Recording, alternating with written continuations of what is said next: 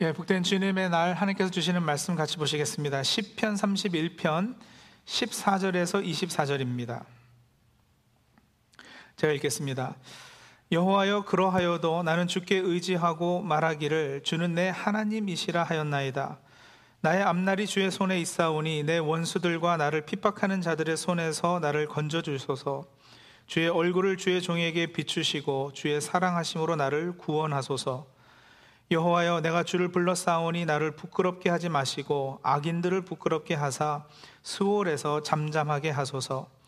교만하고 완악한 말로 물의 의인을 치는 거짓 입술이 말 못하는 자 되게 하소서. 주를 두려워하는 자를 위하여 쌓아두신 은혜 곧 주께 피하는 자를 위하여 인생 앞에 베푸신 은혜가 어찌 그리 큰지요? 주께서 그들을 주의 은밀한 곳에 숨기사 사람의 꾀에서 벗어나게 하시고 비밀이 장막에 감추사 말 다툼에서 면하게 하시리이다. 여호와를 찬송할지어다. 견고한 성에서 그의 놀라운 사랑을 내게 보이셨음이로다. 내가 놀라서 말하기를 주의 목전에서 끊어졌다 하였사오나 내가 주께 부르짖을 때에 주께서 나의 간구하는 소리를 들으셨나이다. 너희 모든 성도들아 여호와를 사랑하라. 여호와께서 진실한 자를 보호하시고 교만하게 행하는 자에게 엄중히 갚으시느니라 여호와를 바라는 너희들아 강하고 담대하라 아멘 욥기 5장 7절에 보시면 사람은 고생을 위하여 났으니 불꽃이 위로 날아가는 것 같으니라 했습니다. 사람은 고생을 위하여 났다. 뭐 사람이 살다 보면 고생을 좀 하기도 한다든지 고생을 할 수도 있다든지 사람은 고생을 좀 할 걸 아마 뭐 이런 게 아니라 사람은 고생을 위하여 났다고 단정해 버립니다. 물론 욥의 친구 중 하나가 욥에게 하는 말이지만 과히 틀리지 않습니다.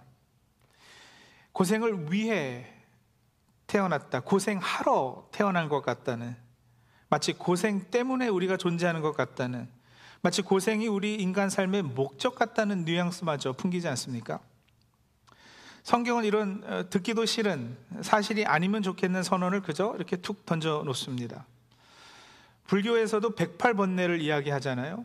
108이라는 숫자는 사실은 무척 많다는 것을 나타내는 상징적인 숫자입니다만 어디서 읽으니까 나름대로 108이라는 숫자의 산출 근거가 있습니다. 그 산출 근거는 이렇습니다. 먼저 불교에서 번뇌는 우리 몸에 있는 감각기관이 어떤 외부의 대상과 접촉함으로 생겨난다고 합니다. 사람들이 가지는 감각기관은 여섯 가지가 있는데, 불교에서는 육근이라고 해서 눈, 귀, 코, 혀, 몸, 마음으로 설명을 하고요. 이 육근은 저마다 접촉하는 대상이 있는데, 어, 당연히 그렇지 않습니까? 눈은 보고, 귀는 듣고 등등이요. 이렇게 육근이 대상과 접촉하면서 우리의 심리작용 또 행동작용이 생겨난다 그럽니다. 그 대상을 육경이라 하는데 색깔이나 형태, 소리, 향기, 맛의 요소, 촉감의 요소, 그리고 마음으로 파악되는 원리 이렇게 해서 여섯 가지예요. 육근과 육경이 접촉하면서 상호작용으로 번뇌가 일어나는데 육근의 상호작용은 좋다, 나쁘다, 좋지도 않고 나쁘지 않다. 이렇게 세 가지 판단으로 나타나서 그래서 6, 3 해서 18이에요. 그리고 육경은 괴롭다, 즐겁다, 괴롭지도 즐겁지도 않다는 세 가지 감정을 일으키기 때문에 여기도 18의 번뇌가 일어나는 거죠. 6 곱하기 3.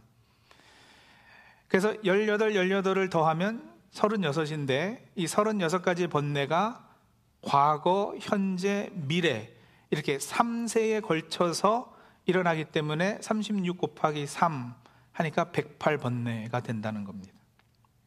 어쨌든 성경의 사라, 성경이 사람이 고난을 위해 났다라고 표현하는 것이나 불교의 108번뇌라든지 하는 이 모든 종교에서 이야기하는 것 그리고 또 우리 삶에서 경험되어지는 것은 분명 고난은 현실이라는 거죠. 사람이 고생하며 사는 것은 피해갈 수 없는 사실입니다. 눈물의 선지자로 불리는 예레미야 선지자가 쓴 에가서는 다섯 장밖에 안 되는 짧은 성경입니다만 거기에는 한 인간과 가정 그리고 한 사회와 나라와 민족이 겪을 수 있는 모든 고통이 다 담겨져 있어요. 애가사를 대략 정리해 보면 크게 24가지 고통이 나온다 그래요.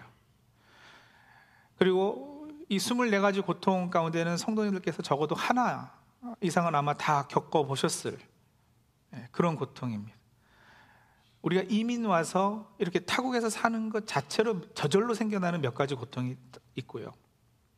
그러니까 여러분 제가 에레미야 에가서에 등장하는 고통의 종류 24가지를 한번 이렇게 나열해서 불러드릴게요. 한번 들어보시고 어, 여기서 내가 공감할 수 있는 또 나도 겪어본 고통이 뭐가 있는지 한번 이렇게 따져보시기 바랍니다. 버림받은 사람으로 취급당하는 고통, 고아가 된 고통, 비천한 노동을 하도록 강요받은 고통, 물리적 고문을 당한 고통, 강간을 당한 고통, 남편이나 부인을 잃은 고통, 존경받는 위치에서 떨어지는 고통, 편안하게 해주는 사람이 한 사람도 없는 고통, 친구가 등을 돌리는 모습을 보는 고통, 심신이 휴식을 얻을 수 없는 고통, 즐겁게 모일 수 있는 시간이 끝나버린 고통. 우리 패데믹 기간에 다 이거는 지났죠. 아이를 빼앗기는 것을 무기력하게 바라볼 수밖에 없는 고통, 물질, 재물을 잃어버리는 고통, 조소와 경멸의 대상이 되는 고통, 기본적인 필요의 부족을 경험하는 고통, 내가 하려는 일을 어느 누구도 이해해 주지 않는 고통, 내 경쟁자가 만족한 표정으로 나를 굽어보는 고통, 비극적인 손실로 인해 괴로워하는 고통, 내 아이의 죽음을 막을 수 없고 목격해야 하는 고통, 내 자신의 안녕을 위해서 내 아이를 희생시키는 고통, 잘못된 가르침을 따르는 것을 너무 늦게 깨달았을 때의 고통, 내 자신이 하나님의 신성을 더럽히는 요인이 되었다는 것을 깨닫는 고통, 하나님이 복을 내게서 옮기시는 것을 보는 고통, 하나님의 징계 아래 있음을 깨닫는 고통. 네. 이 중에서 단 하나도 해당 사항이 없으신 분 계셔요? 아마 없을걸요? 근데 여러분, 우리가 살면서 겪는 고통이 24개 뿐이겠어요? 한국 전쟁 경험하고 한국의 가장 파란만장한 현대사를 살아오셨을 뿐 아니라 거기에다 이곳 외국에 이민와 정착하시기까지 우리 어르신들 세대 분들은 나름의 고통 리스트를 작성하라 이렇게 부탁드리면 아마 수백 가지는 나올 겁니다. 근데 오늘 우리가 읽은 시편 31편을 쓴 다윗 역시도 그 누구 못지않게 고생을 많이 한 사람이에요. 다윗이 쓴 여러 시편에서 다윗은 자신이 고난 받아서 괴로워하는 그 감정을 솔직하게 하나님 앞에 다 아뢰고 털어놓습니다. 그 다윗의 시편들을 읽어보면 뭐 원수를 죽여달라 이런 이야기는 여러 번 나오고요. 하나님 왜 나에게 이런 일이 있습니까? 따지기도 하고 화도 내고 막말도 엄청 하고요. 하지만 놀라운 것은 다윗의 거의 모든 시편은 하나님의 신실하심을 찬양하고 감사함으로 끝을 맺거든요. 이게 하나님 앞에 나오는 은혜가 있기 때문에 그래요. 어떤 고통의 상황에서도 하나님 앞에 엎드리고 그래서 위로받고 마음이 풀어져서 궁극적으로 하나님께 소망을 두게 되는 은혜가 있는 겁니다. 다윗은 힘들고 어려울 때 다른 것이 아니라 하나님 앞에 나와서 기도함으로 자신이 받는 고난에 대한 시각을 그 관점을 바로 가졌습니다. 고난의 의미를 깨닫고 현재 당하는 어려움만이 아니라 이 고난이 가지고 올 결과들, 열매들, 다시 말하면 이 고난의 결국을 그는 알았던 거죠. 그런데 우리도 오늘 한번 따져볼까요? 자신에게 한번 질문해 보세요. 고난 때문에 혹시 삶 가운데 손해본 거 있으셔요? 있죠. 있습니다. 그럼 반대로 고난 겪은 것 때문에 이익 본 것은 혹시 있으실까요? 있으셔요. 네. 손해 본 건 뭐예요? 뭐 여러 가지 있겠지만 그 중에서도 가장 대표적인 건 편안함. 음. 고난이 오면 불편하잖아요. 고난의 원인이 건강이던 건강 잃으면 얼마나 불편해요. 재물이던 재물 잃으면 얼마나 불편해요. 인간 관계에서 오는 고난 아, 그 사람 보는 거 불편하잖아요. 네, 편안함이 손해를 봅니다. 그러면 이익 본 것은 뭐가 있을까요? 여러분 적어도 우리 신앙인에게 있어서 신앙 안에서 따져보면 이익 본 것은 고난 때문에 하나님께 피하는 것을 배우게 되는 것. 하나님과 더 깊은 관계 맺게 되었다라는 것. 그럼 여러분 눈을 빼내고라서도 팔을 잘라서라도 천국을 소유하게 되면 이익 일터인데 남는 장사 일터인데 불편을 감수하고 하나님과 깊은 관계 맺게 됐다면 이건 비교도 되지 않은 이득이죠. 사랑하는 여러분, 솔직하게 질문해 보시라고요.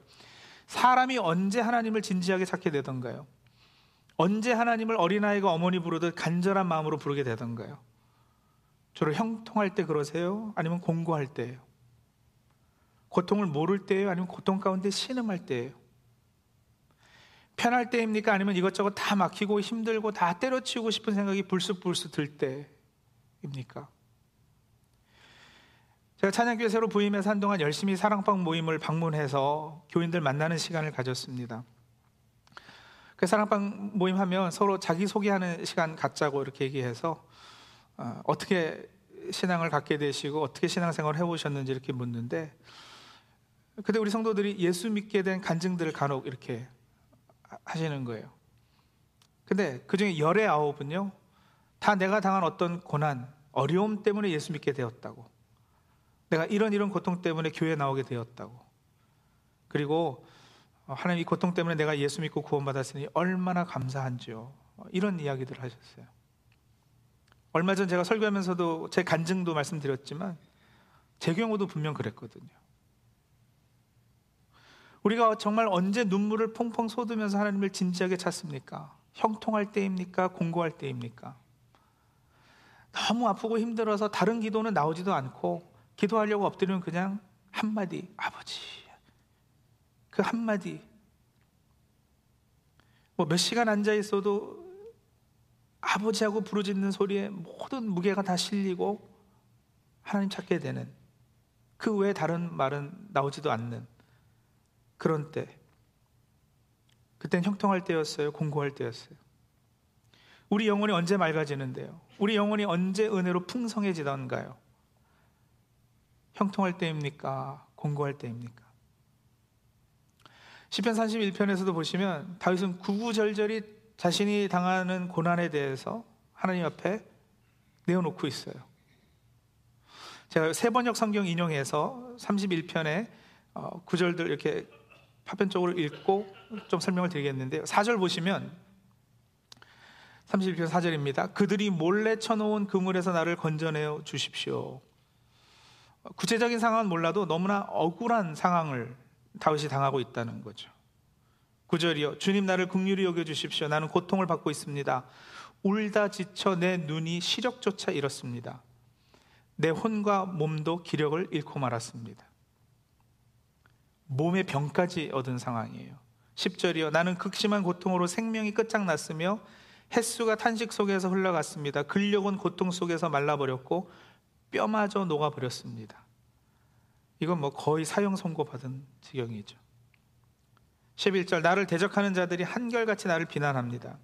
이웃 사람들도 나를 혐오하고 친구들마저도 나를 끔찍한 것 보듯 합니다. 거리에서 만나는 이마다 나를 피하여 지나갑니다.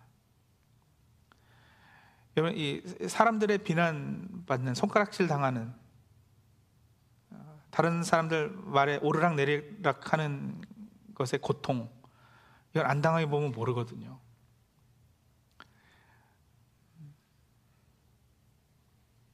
목사는 이렇게 특히 사람들 앞에 이렇게 보여지는 자이기 때문에 가끔 이렇게 인터넷에 무슨 뭐 기사가 나거나 이러면은 댓글 달리고 이런 거 있거든요. 그거 하나 조금 이렇게 아, 안 좋은 소리 들리면 뭐 악플까지는 아니더라도 하여간 조금이라도 이렇게 안 좋은 소리 들리면 그게 그냥 며칠 동안 머릿속에 맴돌고 그것 때문에 아프고 힘들고 근데 여러분 가까운 사람들에게 마저 왕따를 당하는 이런 고통을 다윗은 겪었다는 거잖아요. 12절 내가 죽은 사람이라도 된 것처럼 나는 사람들의 기억 속에서 잊혔으며 깨진 그릇과 같이 되었습니다. 인기 연예인들이 사람들에게 잊히는 것을 그렇게 두려워하잖아요. 다윗도 그런 고백을 하는 거예요. 내가 죽은 사람이라도 된 것처럼 나는 사람들의 기억에서 잊혀졌다. 전혀 중요하지 않은 사람이 돼버렸다. 그 말이죠. 13절 많은 사람이 나를 비난하는 소리가 들려옵니다. 사방에서 협박하는 소리도 들립니다. 나를 대적하는 사람들이 함께 모여 내 생명을 빼앗으려고 음모를 꾸밉니다. 사방에서 협박하는 소리가 들린다. 사방에서 우겨쌈을 당한다. 라고도 읽을 수 있어요. 그러다 여러분 22절 가서는 드디어 클라이맥스예요. 절정을 이룹니다.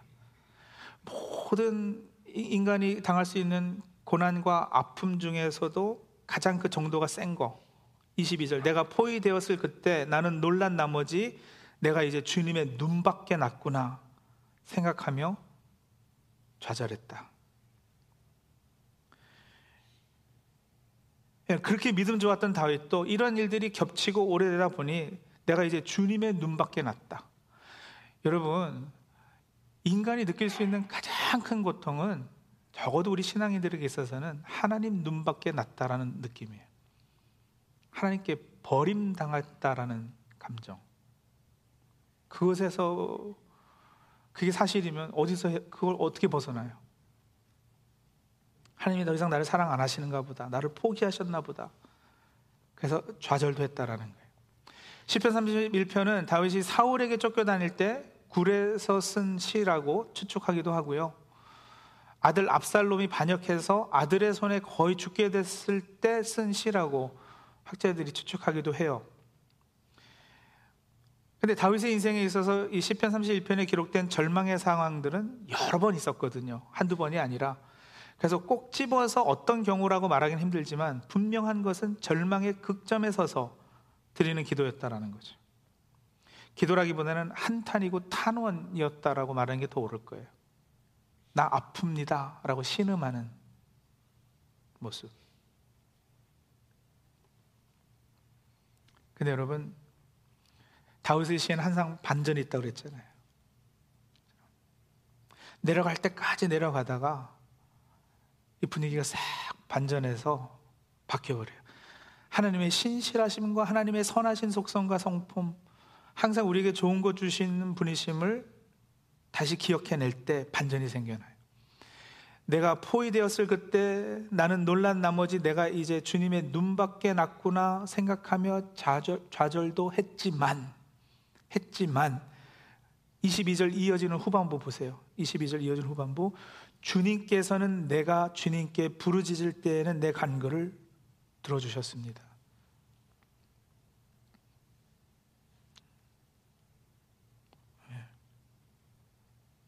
예. 나는 하나님께 버림받았다라는 느낌과 감정이 들어서 아파했지만 하나님은 나를 버리지 거예요. 14절도 보실까요? 여호와여 그러하여도 나는 주께 의지하고 말하기를 주는 내 하나님이시라 하였나이다. 여호와여 그러하여도 그죠? 그러하여도에 포함된 그 수많은 고통들 그러하여도 나는 주께 의지하고 말하기를 주는 내 하나님이시라 하였나이다. 시편 31편 표제에 보시면 다윗의 시 인도자를 따라 부르는 노래라고 되어 있는데 우리 전에 사용하던 개혁 성경 표제에는요 영장으로 한 노래라고 되어 있어요. 영장은 쥐휘자로 보통 번역이 됩니다만 문자적으로는 늘 승리한다라는 뜻이 있기도 하거든요. 늘 승리한다. 그러니까 이 시편은 늘 승리하는 비결을 가르쳐 주는 시이기도 하다는 것이죠. 여러분 고난 없어 고난이 없어야 승리하는 것이 아니에요. 인생은 고난을 위해 났기 때문에 모든 인간이 피해갈 수 없는 것이 고난이라 그랬어요. 그래서 생각해 보세요. 나는 고생 안 하고 싶죠, 당연히. 그러나 고생 없이 사는 삶을 아무리 꿈꾸고 그것을 목표 삼아도 여러분 그건 이루어질 수 있을까요, 없을까요? 이루어질 수 없는 꿈이라니까요. 이루어질 수 없는 꿈을 늘 꾸면서 그것을 바라보며 살면 어떻게 돼요? 힘들죠. 절대 이루어지지 않을 걸 바라고 살면 힘들지 않겠어요? 채워지지 않은 공허함, 그 때문에 늘 시달리게 되죠. 그래서 행복을 목적 삼고 고난 없이 고생하지 않고 사는 것을 목표 삼고 사는 인생은 잡히지 않는 안개를 잡으려는 것 같은 참으로 허황한 인생인 것입니다. 종교를 가지는 이유를 사람들에게 물어보면 행복하려고요 라고 답하는 경우가 참 많이 있는데 행복하기를 원하는 인간의 거의 뭐 본능 같은 것은 그걸 나무랄 수는 없겠죠. 근데 여러분, 기독교 신앙은 사람을 행복하게 해주는 것을 목적 삼지 않습니다. 사람들이 종교를 찾는 그 주된 이유와 기독교 신앙이 궁극적으로 목적 삼는 것과는 큰 차이가 있어요. 기독교 신앙은 사람들을 행복하게 해주는 것을 목표 삼지 않습니다. 예, 실망하시더라도 어쩔 수 없어요. 그건 사실이에요. 행복이 따라올 수는 있어요. 예수 잘 믿고.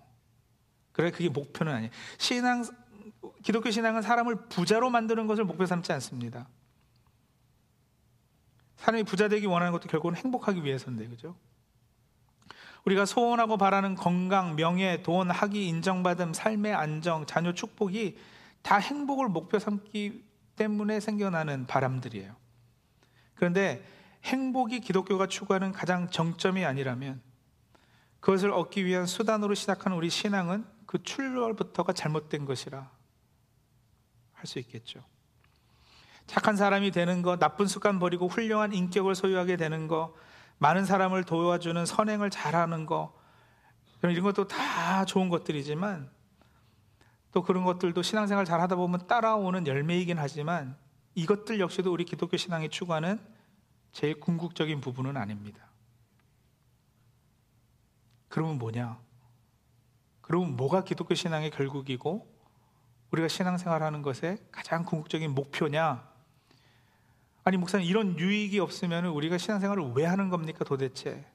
신앙생활의 유익이 뭡니까? 여러분, 우리 기독교 신앙의 결국은 하나님과의 사귐에 있습니다. 더 깊이 그분을 알아가는 것, 더 친밀히 그분과 사귀는 것. 아니 하나님께서 먼저 initiative를 가지고 이 일을 하시니까 하나님께서 더 깊이 나를 아시고 나와 더 친밀히 사귀기를 원하시고 나를 그분의 자녀 삼으셔서 영원히 나를 즐거워하시기를 원하시는 것. 이게 기독교 신앙의 제일된 하나님의 영광인 것입니다. 그리고 하나님은 바로 이 하나님의 영광을 위해 모든 일을 하시는 거예요. 이것 때문에 예수께서 육신 입고 이 땅에 오셨고 십자가에 죽기까지 그 사랑을 보여주신 겁니다. 하나님께서 우리를 위해 이런 일들 하신다니까 너무 좋지 않아요? 예.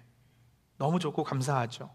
근데 여러분, 하나님이 하시는 그런 일들이 우리 삶 가운데 풀어질 때, 이게 드러날 때는 이게 무슨 뭐 솜사탕 같이 달콤하고 포근하고 몽롱해지고 뭐 이런 모습으로 나타나지 않는다라는 거예요. 하나님 앞에 설 수 없는 죄인된 우리 존재들이라 십자가에 우리 정욕과 죄가 못 박아져야 되지 않겠어요? 우리 옛사람이 날마다 죽어야 하지 않겠어요?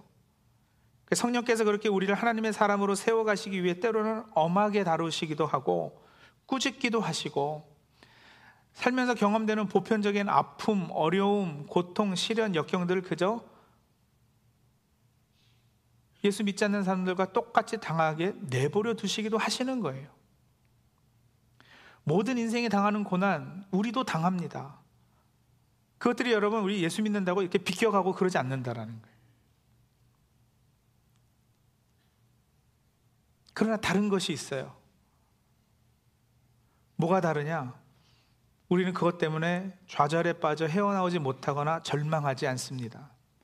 그 절망의 정점에서 하나님 앞에 무너져 철저히 깨닫, 깨지다 보면 그것들을 허락하셔서 이루고자 하신 하나님의 의도, 뜻, 나와의 수준 있는 사귐을 원하시는 그 계획하심을 알게 되고 이루게 되는 것입니다. 피해갈 수 없는 고난을 신앙의 성숙과 궁극적인 하나님과의 사귐과 기쁨의 재료로 삼을 것인지 아니면 그것을 불평과 불만과 한숨과 우울의 재료로 삼을 것인지는 이제 우리의 결정입니다. 10편 31편은 이 결정함에 있어 후자가 아니라 전자를 택할 수 있는 승리할 수 있는 비결을 우리에게 가르쳐 주고 있어요. 그게 뭐냐? 16절 보시면 공동 번역은 이렇게 번역해 놓았습니다. 나는 당신의 종이오니 웃는 얼굴을 보여주소서 한결같은 사랑으로 이 몸을 구하소서 웃는 얼굴을 보여주소서 하나님의 얼굴을 구하는 거죠. 세 번역은요 주님의 환한 얼굴로 주님의 종을 비추어 주십시오 라고 했는데 예, 하나님의 얼굴을 구하는 거. 우리 집 아이들이 어렸을 때, 그, 가난하기였을 때요, 깍꿍이라는 놀이를 자주 했어요. 깍꿍. 혹시 모르는 분이 계실까봐 깍꿍 놀이 어떻게 하는가 설명해 드리겠습니다. 갓난아기에게요, 얼굴을 이렇게 보여주다가 갑자기 얼굴을 가리거나 숨기는 거예요. 그럼 아이들 표정이 갑자기 굳어버립니다. 그랬다가 한 3, 4초 있다가 다시 얼굴을 보여줘요. 얼굴 가렸다가 다시 보여주면 아이들은 막 자지러지게 좋아해요. 이 현상에 대해서 학자들은 이렇게 설명하거든요. 갓난 아이들은 무의식 중에 엄마나 아빠의 얼굴을 본인의 생존과 연결한다는 거예요. 젖을 주기 전에 꼭 얼굴이 보이거든요. 응가해서 불편할 때 울게 되면 꼭 얼굴이 보이거든요. 얼굴이 보이고는 안아주고 보살핌을 받거든요. 얼굴이 보이고는 안정이 되고 얼굴이 보여야 평안을 누리거든요. 그 엄마의 얼굴은 너무나도 반가운 거예요. 갓난 아이들은 그래서 얼굴 보면 기뻐합니다. 보였다가 사라지면 아이들은 아직 이, 이, 내가 그 개발이 안 돼가지고 없는 걸로. 예. 그래서 깜짝 놀랐다가 얼굴이 보이시니까 다시 마음이 안정이 되고 평안해지는 거예요. 근데 여러분 어른이 돼서도 인간에게는 누구나 다 이 우주적인 외로움이 있다 그래요.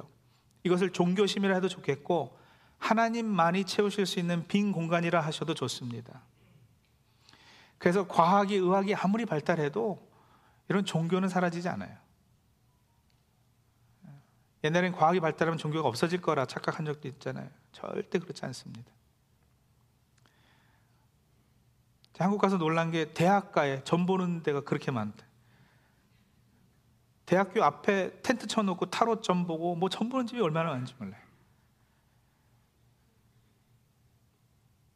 그런 현상을 어떻게 설명하시겠어요? 인간은 누구나 다 이 영원히 내 눈앞에서 없어지지 않을 얼굴을 기다림이 있거든요. 그래서 시편 기자의 고백, 웃는 얼굴을 내게 보여주소서, 환한 얼굴로 내게 비추어 주옵소서라는 기도는 바로 인간 모두가 근본적으로 느끼는 하나님의 보호하심과 보살핌에 대한 간절한 소망을 드러내는 거예요. 여러분 오늘 우리도 그런 소원을 품고 하나님의 얼굴을 구하며 간구하기를 원합니다.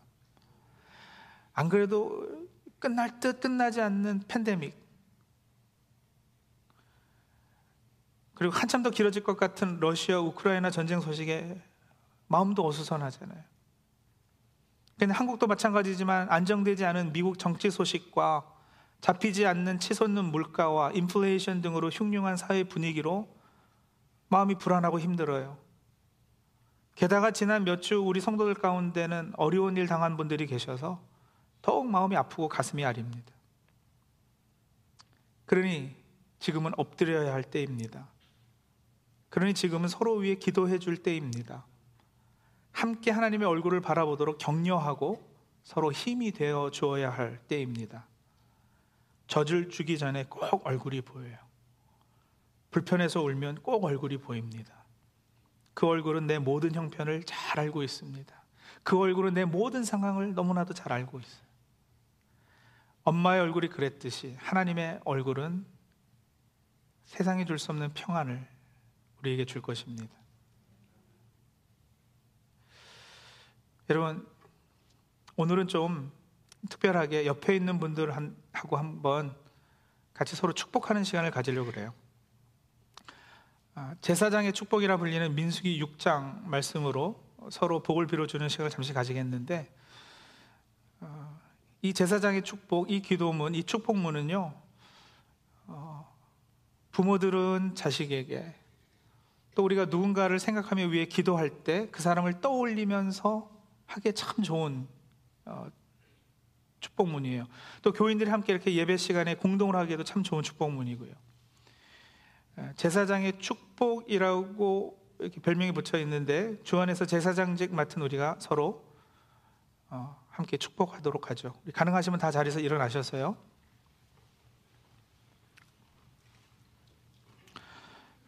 우리 옆에 분 또 가능하면 이렇게 좀 넓게 앞뒤 분들도 이렇게 바라보시면서 손을 들어주시고요. 어, 잡는 게 아니고 이렇게 그냥 다, 다 어색하고 좀 부끄러워요. 그래서 괜찮습니다. 다, 다 그러니까. 감사하게 그래도 얼마나 마스크 쓰고 있으니까 얼마나 감사해요. 그죠? 자, 우리 한번 서로 돌아보면서 어, 저를 따라 하시는 거예요. 한 마디 한 마디씩 저를 따라 하시면서 어, 우리 복을 빌어주도록 그렇게 하죠. 여호와는 내게 복을 주시고 너를 지키시기를 원하며 여호와는 그 얼굴로 내게 비추사 은혜 베푸시기를 원하며 여호와는 그 얼굴을 내게로 향하여 드사 평강 주시기를 원하노라. 아멘. 네, 다 같이 한번 같이 기도하겠습니다. 성도님들, 음,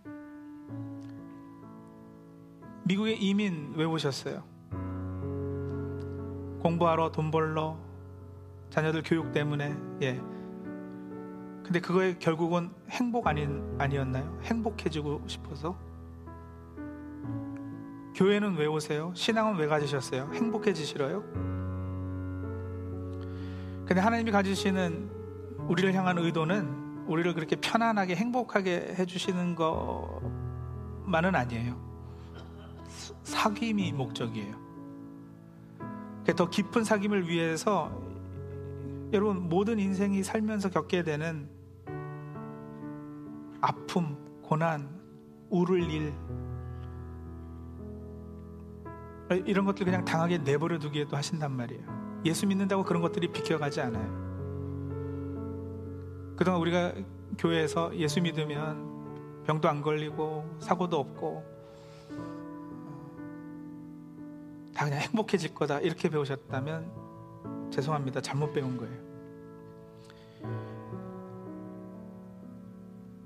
우리 삶의 모든 경우들 웃을 일, 울을 일,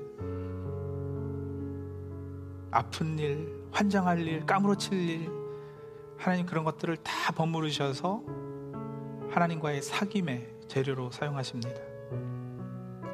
그래서 우리가 지나고 있는 이 시기가 참 쉽지 않은 시기죠. 평생 당해보지 못했던 엄청난 팬데믹이라는 어, 아픔을 지나고 있고 또 여기저기서 어, 전쟁의 소문 또 지진과 기근의 소문 뭐 이러다 이게 종말 아닌가 막 싶을 정도로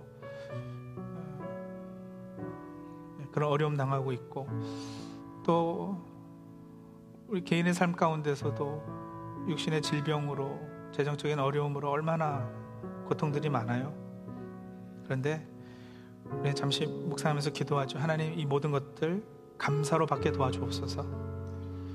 하나님 어려울 때 하나님의 얼굴을 구하는 우리 되게 도와주옵소서. 나뿐만 아니라 어려움 당하는 형제 자매를 기억하며 제사장의 축복을 해주는 우리 되게 도와주옵소서.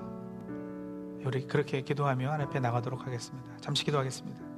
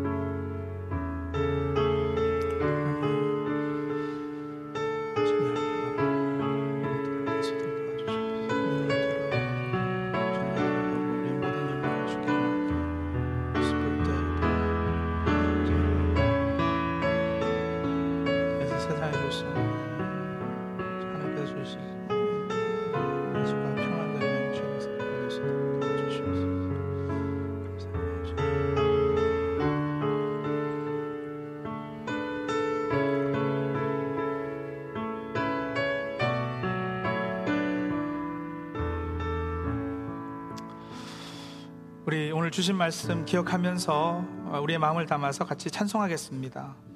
괴로울 때 주님의 얼굴 보라. 어, 우리 다 아시는 찬양이죠? 우리 같이 찬양하겠습니다.